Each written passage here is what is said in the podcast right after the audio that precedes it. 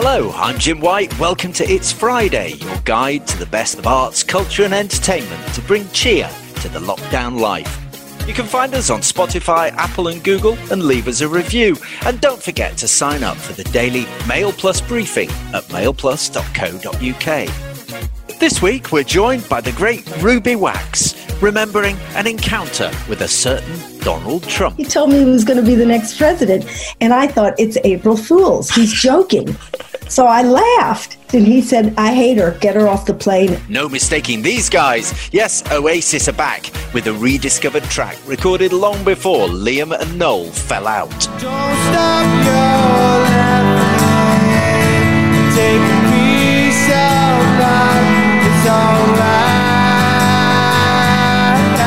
And on television, the spy drama Homeland reaches another finale. Will this one be the last? I missed something once before. I can't let that happen again. First, though, as we come to the end of the sixth week in lockdown, we're seeing some extraordinary innovations in home entertainment. Since we can't go out anymore, we're having to bring the world to us. And thanks to the wonders of the internet, we can do what we have long enjoyed enjoy things together. The Celebrity Book Club is inviting us to discuss fine books with their authors. Lionsgate Live is hosting movies with the likes of Jonathan Ross and Edith Bowman in charge. While the Secret Cinema organisation has started a series of watch along events where we can enjoy a movie safe in the knowledge that loads of other people are watching the same thing at the same time. Tonight, they're offering us Baz Luhrmann's Moulin Rouge. Joining me to suggest which of these watch alongs is worth joining, I'm delighted to say are Claudia Connell, the Daily Mail's television guru, and Brian Viner, the Mail's master of the cinema. So, uh, Claudia, what have you signed up to? Well, I took part in my first ever Netflix party. Ah. Um, that's why you have. So, if you have a Netflix account, you have to download the program, and it means that you can host an event and you can invite your friends to to join. So you all watch a, a film or a, a, TV program at the same time. So on one half you've got the screen, on the other half everyone leaves their comments. Um, so we watched Extraction, that new Chris Hemsworth thing, and it's. I don't. I've got to say, I, I was the first one to duck out of the party. um, it just wasn't for me. It was. I found it really distracting. You're trying to watch the film, and then everyone's like, "Oh, oh, look at his muscles. Oh, look at. Oh, where do I know her from?" When someone comes on screen, I thought, "No, no, not for me." A Netflix party pooper. So it's like a kind of book club. The idea was that you were communally watching Yes. it and then discussing and, it. and discussing it at the same time. And I think maybe it didn't work. Maybe you have to discuss it afterwards, not during. Okay, um, Brian, what have you been entertaining yourself with then? Well, I, I- I've, I've I've kind of had a, a celebrity-free week. I'm pleased to say, but I've noticed that. I mean, like everybody else, I've been doing this Zoom thing. It's funny how Zoom has become a just entered the lexicon. Well, none of us had heard of it about a month ago or something. But uh, but I've noticed that instead of just having Zoom chats, people are now having to be more inventive. We and uh, it certainly happened to us. Some friends of ours suggested that we should try playing that game. You know that TV show, Would I Lie to You? Here's a reminder of what the um, of what the show sounds like. Please, perhaps you'd like to explain how you know Ian. Never man. This is Ian. This is Ian. This is Ian. Listen, I think it's fair to say the opposition have got it down to 50 50. Which character are you playing, Brian? Are you the Rob Brydon? no. So what we all had to do was so we appear on Zoom. Uh, this is us and our our, friend, our dear friends Avril and Ian, and uh, everybody had to have a, either a, a a story about themselves that was either true or false, like that kind of an extension of "Call My Bluff" of blessed memory. So um, I had a very convoluted story about how I prevented red rum from running in the 1975 Grand National, which I won't uh, I won't go into the ins and outs of it. And in any case, it's not true. Red Rum did run in the 75 Grand National, uh, but uh, but they thought it was true and it was false. So I kind of won, but that was good. uh, and uh, yeah, But, but Claudia, uh, this idea that we're going to get a kind of community, it's going to get bigger, isn't it? Because that's the one thing we're missing at the moment. We aren't able to go to the cinema. We aren't able to go to the theatre. So this is going to get bigger, isn't it? Yeah, there's there's something going on almost every day now. There are um, Doctor Who watch-alongs every week where an episode is picked and the star of that particular show, the Doctor and his assistant, will join in on Twitter and answer questions. Um, what do we have? A couple of days ago, there was a Yellow Submarine sing-along. The Beatles have got their own YouTube channel, and Ringo Starr sort of hosted it, and that was actually a really lovely family event because kids were encouraged to dress up and everything, and, and a lot, of course, a lot of children would never have seen the film before. For the special Yellow Submarine movie sing along for kids and kids at heart. Peace and love. I know I'll be there. I hope you do too. Peace and love.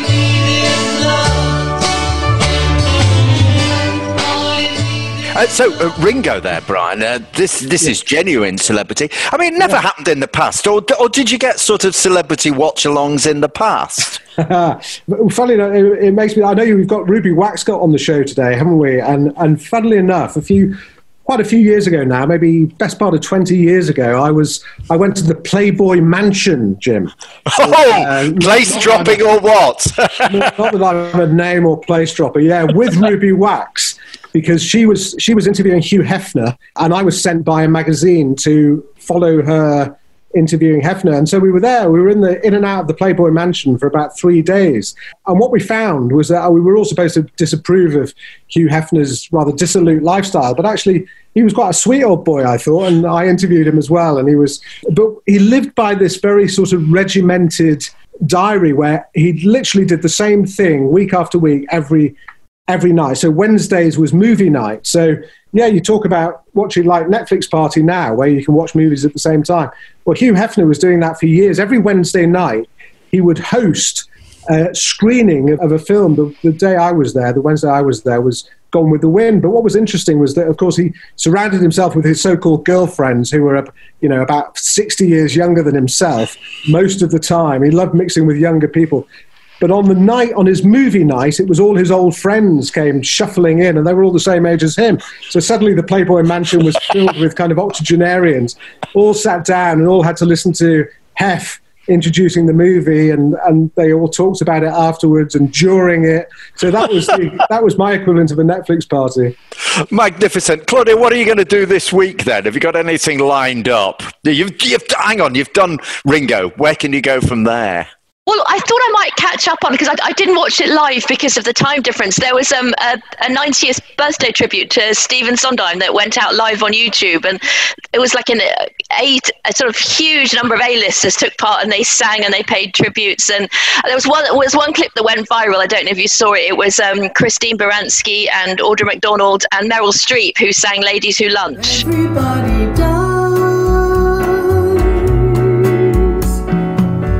Toast to that invincible bunch. Dinosaurs surviving the crunch. Let's hear it for the ladies who lunch. Everybody run!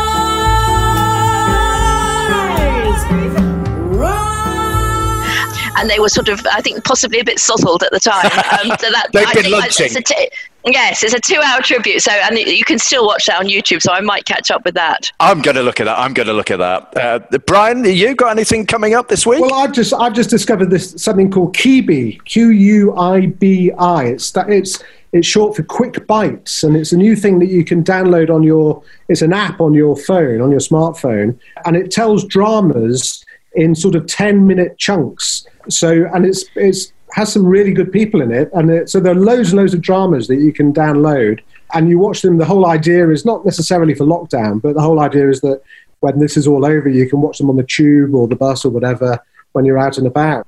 It's very yeah, it's very interesting. I'll be writing about it in the mail in due course, but it's uh, yeah, it's called Quibi, Q U I B I. Great tips. Thank you very much indeed, Brian and Claudia. Now, I'm really rather nervous about this week's guest interview because the great comedian and scriptwriter Ruby Wax certainly knows what questions to ask. Back in the 90s and noughties, her interviews with the rich, the famous, and the frankly unspeakable were unmissable television moments. However, when her series was cancelled by the BBC, it prompted significant soul searching and re evaluation. These days, she's left television behind, and after completing a master's in mindfulness at Oxford University, she's a leading authority on mental health. Her writing and stage shows have helped many negotiate their way out of personal gloom. Her latest offering is the paperback version of her memoir, How Do You Want Me? And she joins me now from lockdown in West London. Ruby, how are you coping with all this lockdown malarkey? Well, I'm running these uh, frazzled cafes, which is online. So I do about 100 people twice a day.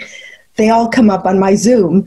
And I do this, um, it's kind of a peer to peer support, you know, and they have breakout rooms where they can talk to each other. And and they're, you know it, it gives people a chance to really say what's going on instead of chitter chatter you know and and this is before the virus too people just want to be heard and they want people to go oh yeah i feel like that too so it's it's like a religion you know when they talk to me and they say thanks for listening i go well i'm listening to you. So that's what gets me through this. Actually no let's let's uh, suggest point this out. You are a master of mindfulness aren't you? You've got a master's in mindfulness oh, I got a master. what would be the Sorry. one tip you'd give me to get through this apart from join your frazzled cafe? You know that was wrong with our world before. There is no one tip. You know that's too naive. What can i say? The most important thing for us is to keep connected which we probably didn't do much of before the virus. And because, uh, you know, humans, we we work as a pack, and we forgot about that a little bit. So I'm not going to go on about Frazzle, but you do see people now starting to listen to other people and have some concern about the next guy. This is a whole new phenomenon, really, and uh, and I think that's what we're going to need when we get out of here. We're going to have to work as a team rather than may the best man win just change the philosophy a little bit. Now, you've got your book, uh, How Do You Want Me, is coming out on paperback. Yeah. Now, I read somewhere, uh, Ruby, that you've given up comedy, but I don't think I've laughed as much in a book uh, for a long time as I did with this. It is How could I give very, up comedy? I'm doing shows and doing books. No, I, I didn't give up comedy. You didn't give up comedy. You, you, what did you give up then? TV? What what did you give up? You... Yeah, I mean, I stopped. I stopped being on television after 25 years, and then I went back to university and went to Oxford and got a degree in you know, mindfulness and neuroscience. And, and then I turned that into shows and I turned that into books. The little way that Bill Bryson does, who's my God, take something like um, evolution or why we are the way we are and then spin it and make it funny. So those became books and it became shows. So I've been doing this combination of comedy and stuff you'd want to know about that I always wanted to know about. Like, why do we think the way we think? How do we choose the people we choose? What is it? Is it like, um, you know, is it a smell? Is it because we have anything in common? Is it a random? So I, all these questions I now turn into shows and books. How do you want me? Is uh, I wrote this book before and it's being republished. Carrie Fisher was my editor, and she said, This is the greatest review you can get. She said, Your family is almost as weird as mine. Yeah, that's the A list of A list. You can't get better than that. So she she read it, and it, it, it my parents are as bizarre as it gets. It's as dark and as bar- but they're funny. Again, funny and dark are a perfect match. Now, talking of which, uh, what I hadn't real, realised when, until I read your book, which is your life story um, up to a certain point. What I hadn't realised was you, when you did your interview show, you interviewed some really horrible people, didn't you? I interviewed heads of the Ku Klux Klan, Donald, murderers, um, celebrities. Yep, all the same. One of the things you said in there is that the the successful people are never satisfied with success. would that classify even the horrible people as well?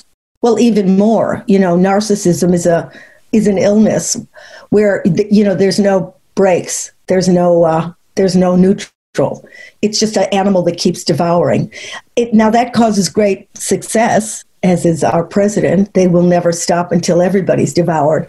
On the other hand, it either makes you into a serial killer or a, a great movie star or a very successful businessman. But, you know, we ride a fine line. You have to be really hungry to be successful in anything, really. But some people do it with delicacy and some people are grotesque. And I interviewed some of the great grotesques.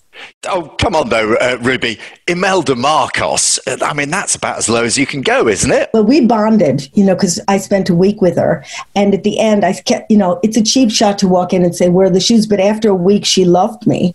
It was like a match. And she took me into her attic and showed me her new stash of shoes and sang to me love songs, including the love song uh, with a pianist feelings, which is more ironic than almost anything I've ever seen, considering she stole Ooh. seven billion from her country. Yeah. Oh, She sang feelings. She got in her wedding dress and sang it. then she sang 35 other songs, and I was getting tired. so you had a personal concert from Imelda Marcos. Yep. Oh, yeah. I would move in a lot of times with the people I interviewed. That's why I don't do it anymore because I'd have week days with them. I didn't have a chat show where people came out for half an hour. So I lived in the Playboy Mansion. You know, I did spend three days with OJ. Carrie Fisher became my best friend, so I knew her for 35 years. So Goldie Hawn, these relationships became relationships in real life sometimes. Did you miss it? Well, it, life got really more interesting since I went to Oxford, and then now I get to study what I study. But I also I can turn it into comedy. So that I, that's my favorite thing. I mean, unless you're interviewing heads of state, it's going to get a little boring. I'm not that type. I like to. Well, my next book in September is called "And Now for the Good News." uh, To the future with love, and I really got to meet the people I want to meet right now in my life. So I use these books as an excuse to uh, satisfy my own needs.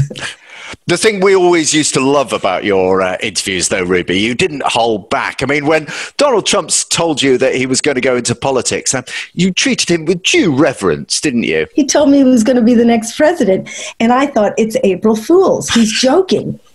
So I laughed.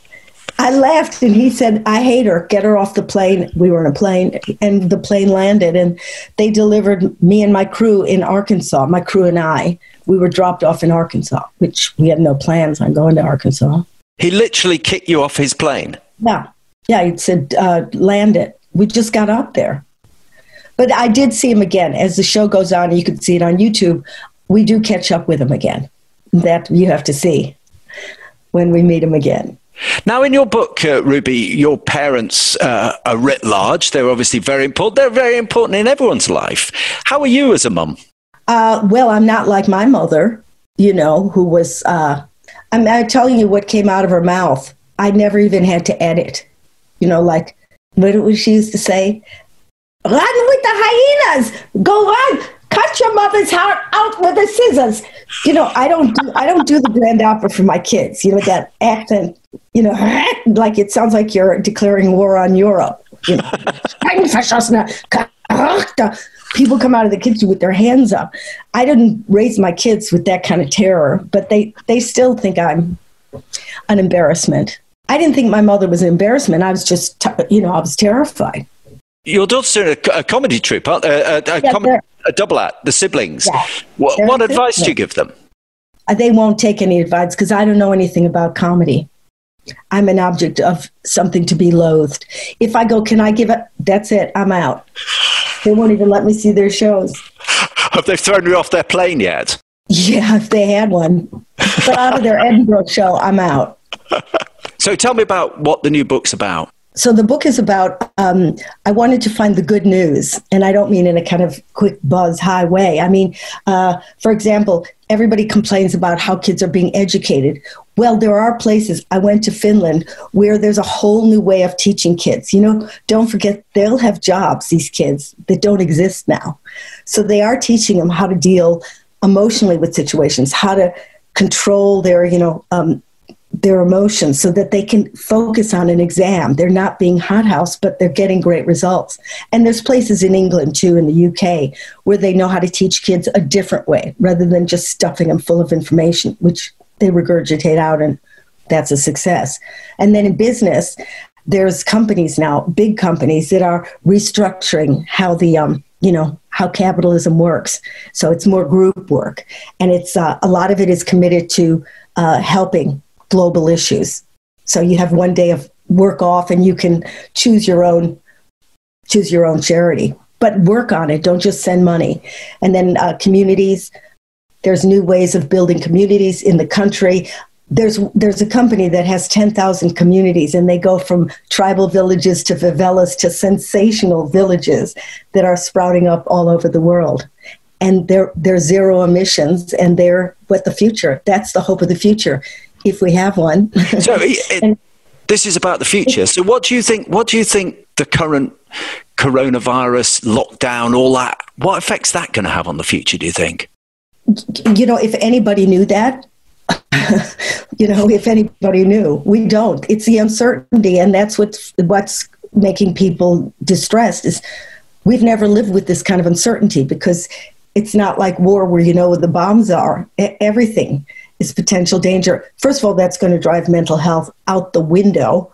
So again, back to my frazzle cafes, we better start talking because isolation is going to make you crazy.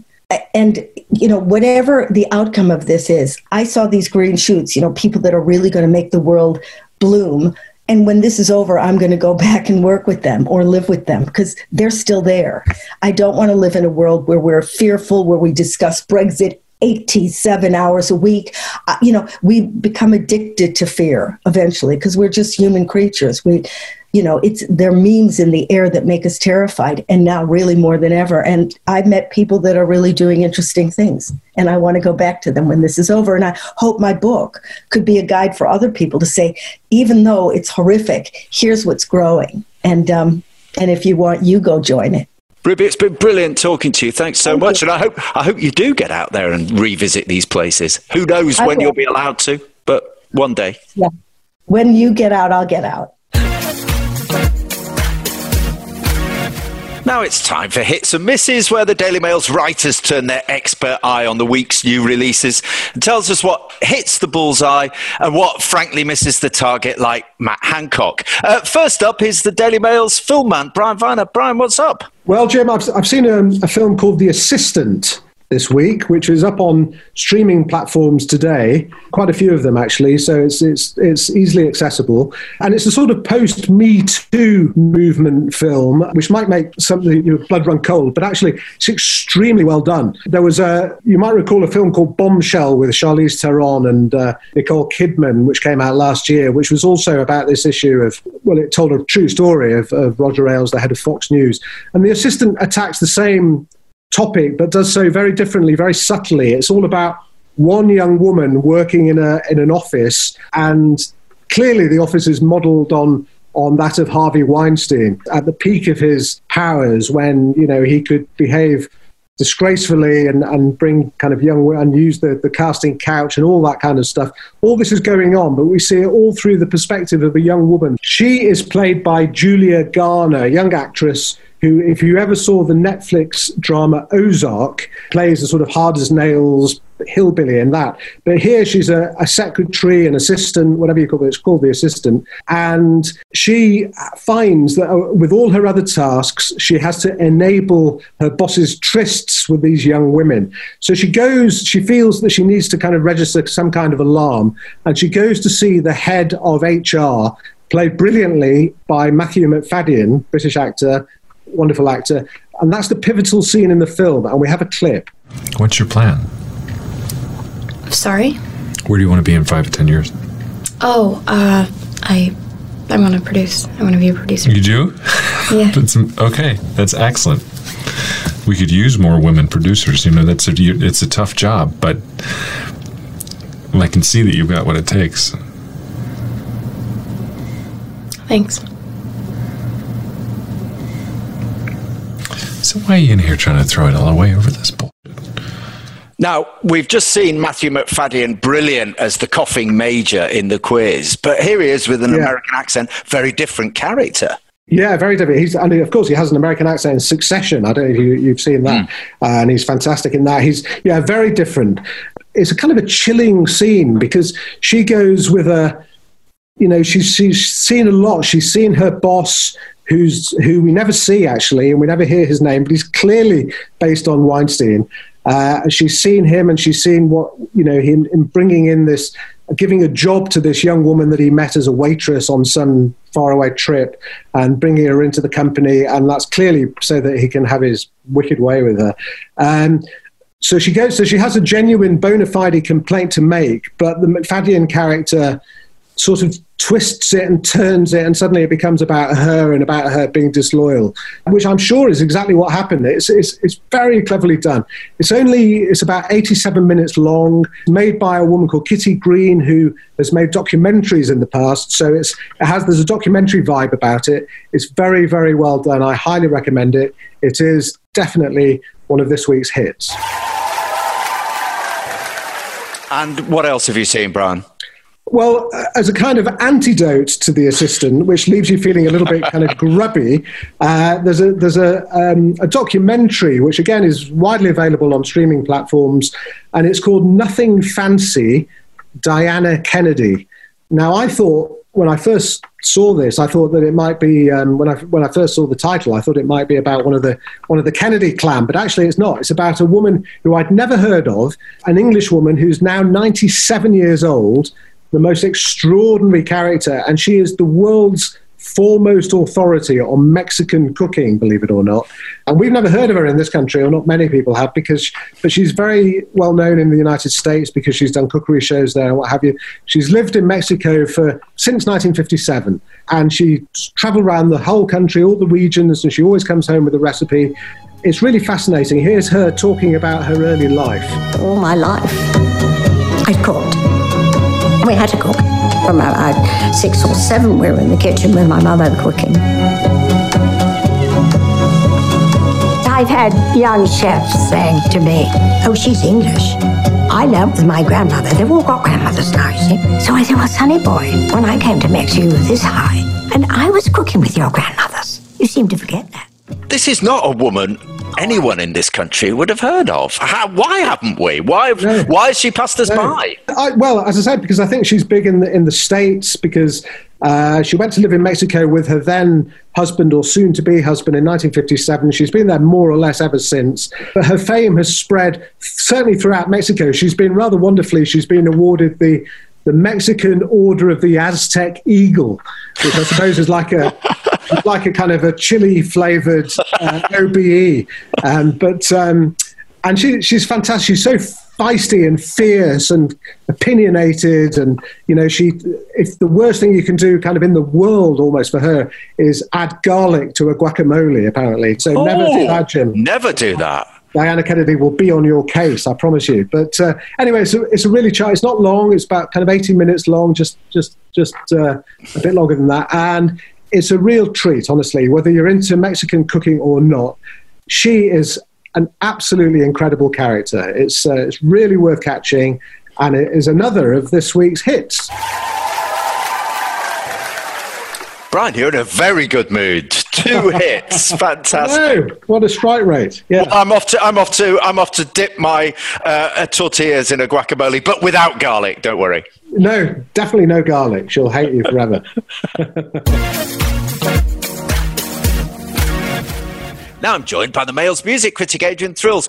Adrian, less of a new release for you and more of a cultural event. Yeah, a, a seismic happening in the world of, of music. I think Liam Gallagher referred to it as a meteorite or a, an asteroid heading towards Earth. Uh, it's a new, in quotes, um, Oasis single called Don't Stop. I don't know what you've been doing during the lockdown in terms of rummaging around old cupboards and attics, but Noel Gallagher has been rooting through old boxes of CDs and has found this long lost studio demo apparently from about 2002 2003 uh, of a of a song called Don't Stop and he's uh, he's spruced it up a little bit and uh, released it um, at midnight on Thursday so it's the first new Oasis single for something like 11 years and it's it's sung by Noel. It's it's a ballad. It's it's not one of those great. It's not a kind of pub sing along along the lines of Supersonic or Wonderwall. It's more of a, a leisurely stroll along the lines of um, Half the World Away. And um, it's got a few of the classic Oasis trademarks. There's a bit of tambourine, a bit of George Harrison like droning sitar like guitar. And you know, it's it's a pleasant enough song. I don't think it's going to go down as one of the um, one of the great Oasis tracks. Bye bye,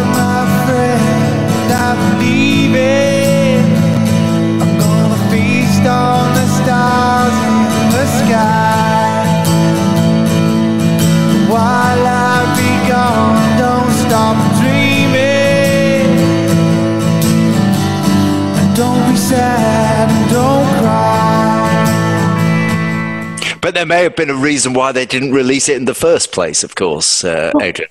Yeah, um, yeah, quite possibly. I mean, it comes from around the time of the um, of the kind of um, the heathen chemistry and um, don't believe the truth albums, which was after their initial imperial phase. They tailed off a little bit but they did come back with a couple of good albums in the early noughties and um, maybe noel just didn't feel that one was up to it but um, i think it's it's certainly not a bad song. Uh, i think what it lacks what it needs is just a, a, little bit more it does sound like a demo. It needs a bit more finesse and um, you know, it pains me to say it probably needs liam to sing it rather than noel. He would just give it that extra zip and energy and uh, a bit of light and shade. So, um, hit or a miss, Adrian? Well, I think it's potentially a hit. I think in its current form, we'd have to say a miss. But uh, you know, let's let's give them the benefit of the doubt and say with, with a bit more work, it would be a hit. Uh, so, uh, is there anything new then? This is obviously something archived, but is Yes, there anything is- new that's caught your eye? This is this is probably about 50, at least 15 years old. Um, yeah, there's a couple of new albums. There's one by the American jazz singer Curtis Stigers, who he's been spending his lockdown at home in, in Boise, Idaho, and uh, he, he's taken to Twitter. He did a, a cover of Matt Lucas's Big Potato song and put that out uh, for the world last week. But he's he's also been putting the finishing touches to uh, to a nice mellow new album. You might remember Curtis Stigers. He was he was kind of a smooth, long-haired blue-eyed soul singer in the 90s he had a couple of big hits but he moved over to jazz in 2001 and he's a really accomplished jazz singer. I think he's he's mastered what tony bennett used to call or would call the art of intimate singing. He, he kind of gets inside a song. And it's, it's a decent album. It's a mixture of originals and covers. It's it's got kind of quite a thoughtful flavour, but he's got a nice wry sense of humour. That um, I think we're going to hear a song. It's a cover actually, a Nick Lowe song called "Lately I've Let Things Slide." There's a cut upon my brow. Must have banged myself somehow, but I can't remember now. The front door's open wide. Lately, I've let things slide. So, for you, Adrian, is that a hit or a miss? I think that's that's that's a kind of a, a lovely song, which uh, it wryly captures the the sense of a hangover, which maybe if you have had to endure during the certainly the early days of lockdown. It, for me, it's it's definitely a hit. And what was the other new one you had? The other one, it's a, a New England singer called Joan Wasser, or as she prefers to be known, Joan as Police Woman. And uh, she took her name after the 70s detective drama uh, Policewoman that starred Angie Dickinson. And she's an interesting singer. She's made a few really nice albums of original songs. She has a slightly kind of arty streak, but she's also a really good soul singer, very talented musician. And I really like her original material. Um, her new album is called Covers 2. There's a clue in the title. It's her second collection of cover versions. She's done quite a lot of indie rock covers here. She's covered Blur's Out of Time and the Strokes song under control which she's she's transformed into a really nice r&b song. And um, but my, my favorite track on the album there's there's a cover a real left field one. She's done the song called there are worse things i could do which is uh, you may remember from the grease soundtrack. There were worse things I could do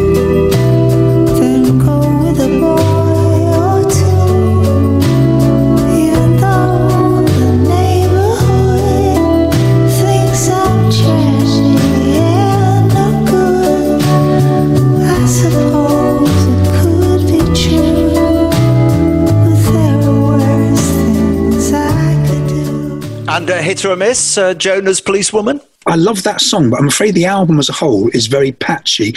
She tackles Prince's Kiss and um, a Neil Young song on the beach and doesn't really do them justice. So it, it's it's a hit and miss affair, but I think I would probably err in this one slightly on the side of miss. Now, this week, uh, Adrian, Spotify said that it's it's never had so much business, um, and it looks as though we're going to keep adding to it. It's it's become a real go-to in in lockdown times, hasn't it? Yeah, across the board, music. Obviously, there's there's new releases are still coming thick and fast. They tend, tend to be moving around. Some are getting put back, put back, then brought forward, as, as in the case of the new Haim album. And there's there's also all these amazing live streams. There's people are even doing online festivals. I gather. That's right. There's an online festival uh, coming out this weekend, a local one to where, to where I live called Lockdown Festival. It's got pop artists, DJ sets, uh, all sorts of things. And it's going to go on for 48 hours. You can go online at any time and join in. Do, do you think that's going to really pick up over the summer? Well, I think the, the festival season has just been wrecked. It's been devastated by the lockdown. And uh, you know, another major festival went this week, Latitude, um, which was going to be headlined by Liam Gallagher and the Chemical Brothers. That one, um, that one went by the by this year. So, in, in lieu of that, I think people are going to look for kind of curated online events, actually know, mini festivals. Um, the Hawaiian singer-songwriter Jack Johnson, he did one last weekend. Um, he, he, does it every year in Hawaii. This year he hasn't been able to do it, so him and his pals they've taken to uh, to doing it online, and they've had you know, the likes of um, Eddie Vedder played and um, you know, a whole host of uh, you know quite quite high profile artists. Um, he even had um, online outdoor catering tips by an organic chef. So we really kind of got into that that kind of sun kissed Hawaiian festival feel. As long as the toilets are proper flush toilets, we'll well, all, one, we'll all be one, of the advantages of an online festival is uh, you don't have to kind of brave the uh, the horrors of a festival toilet. With that thought, we'll leave it. Thanks very much, Adrian.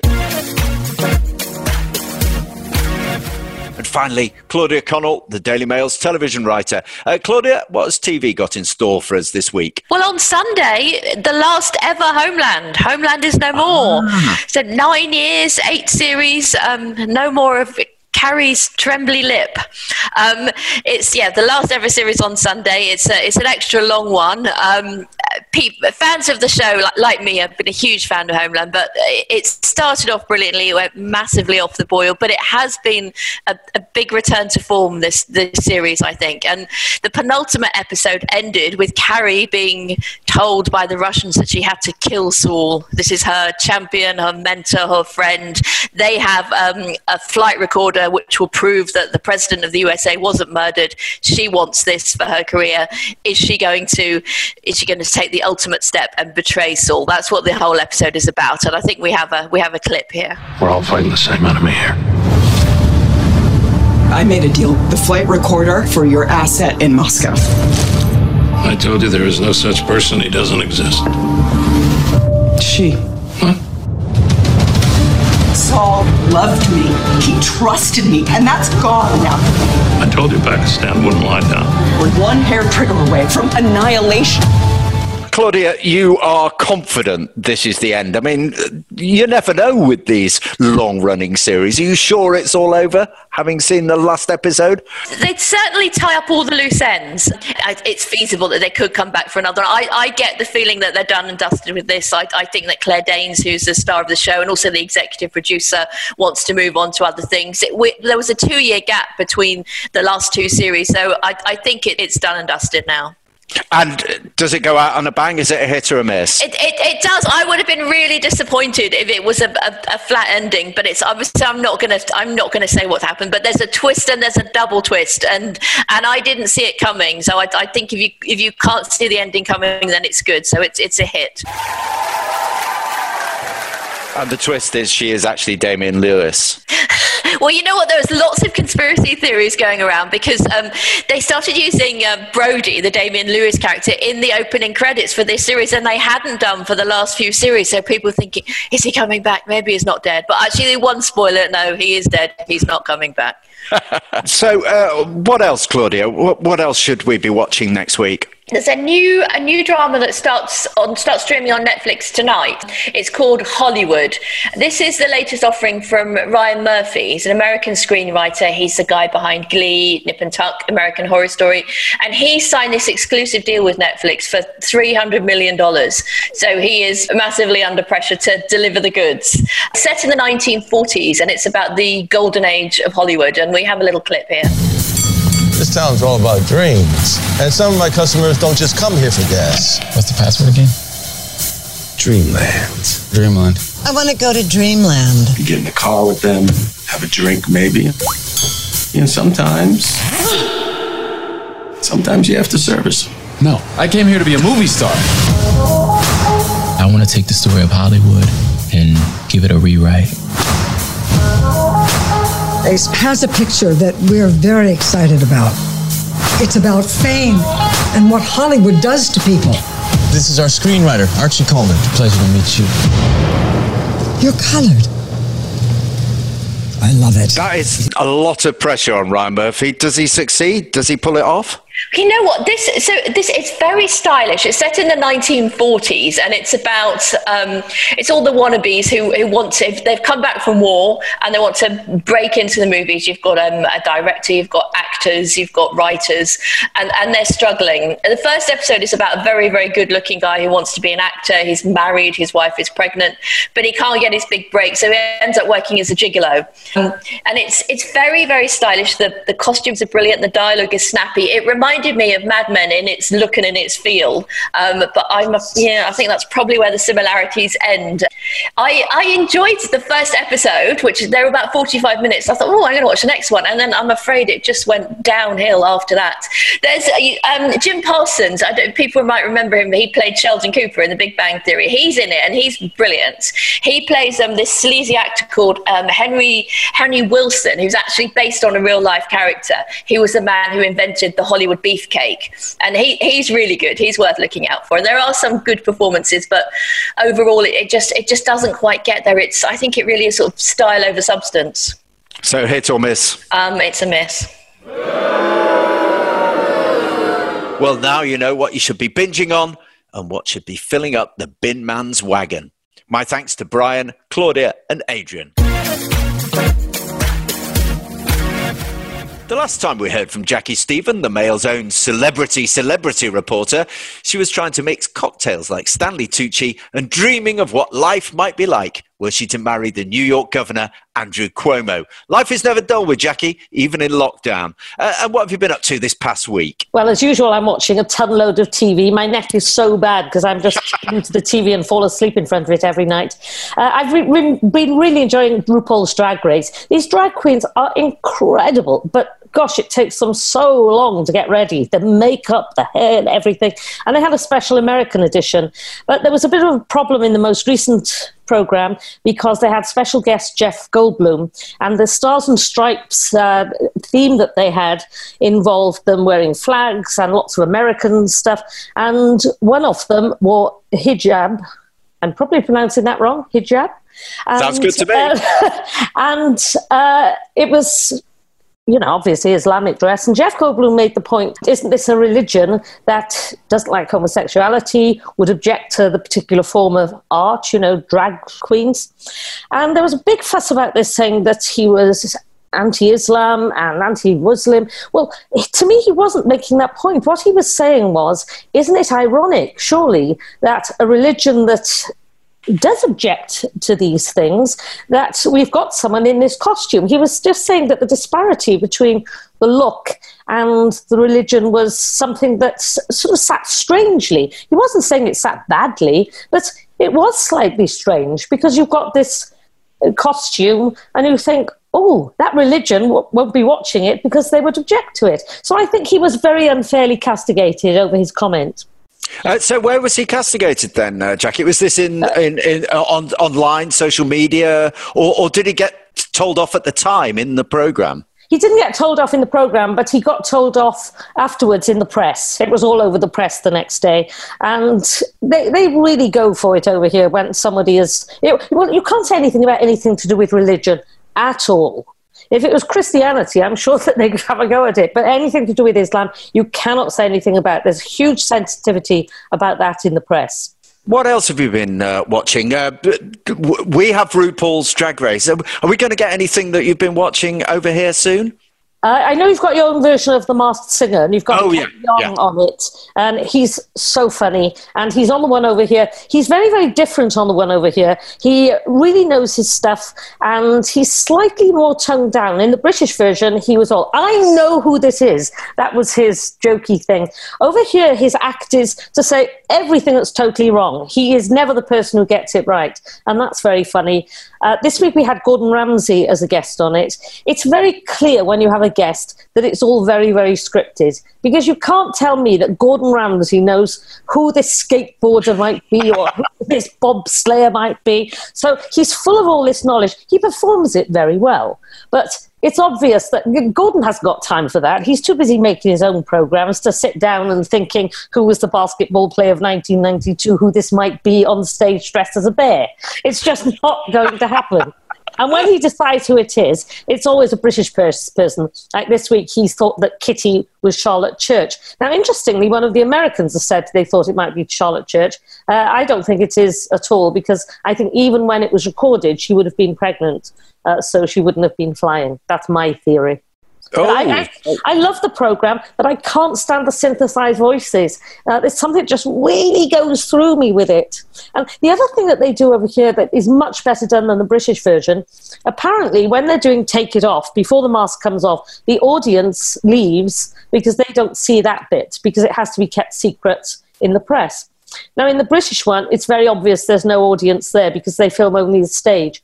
In the American one, they intercut it with shots of the audience uh, and it makes it look as if the audience are there. It's very, very clever. It's a great show. But back in March, Sarah Palin was unmasked. And I tell you, she's a much better rapper than she's ever been a politician. Is it a big? Is it a big show? Does it get big ratings? It's huge over here, absolutely enormous. It's one of those shows that caught on very much like it did in Britain, but over here it's incredibly big. As is RuPaul's Drag Race. When we weren't in lockdown, I used to go to the pub and they were packed with all the gay guys in the area. I live in a very, very gay area, and all the guys are just crammed in watching RuPaul's Drag Race. They do that quite a lot in America. You go out to the pub for a kind of communal watch, then. Yes, and they do it with quite a few shows, but RuPaul's is the biggest one. In actual fact, I won. When the interval, they have a couple of people in the pub uh, lip syncing, and I got on the bar one night and I lip, lip synced to Meghan Trainor's All About That Bass, and I won. I mean, beat the gay guy in the competition. so it, it's great fun. I miss I miss that in lockdown actually. I tell you what, they you miss it, but more to the point, they miss you. Lovely to speak to you. We'll meet again. Until next week. Okay, stay safe. And that's it from It's Friday. We'll be back next week and every week via Spotify, Apple, and Google. Don't forget to sign up to your daily briefing from mailplus.co.uk. And if you'd like to get in touch directly, we're on It's Friday at mailplus.co.uk. Until next week, I'm Jim White. Stay safe.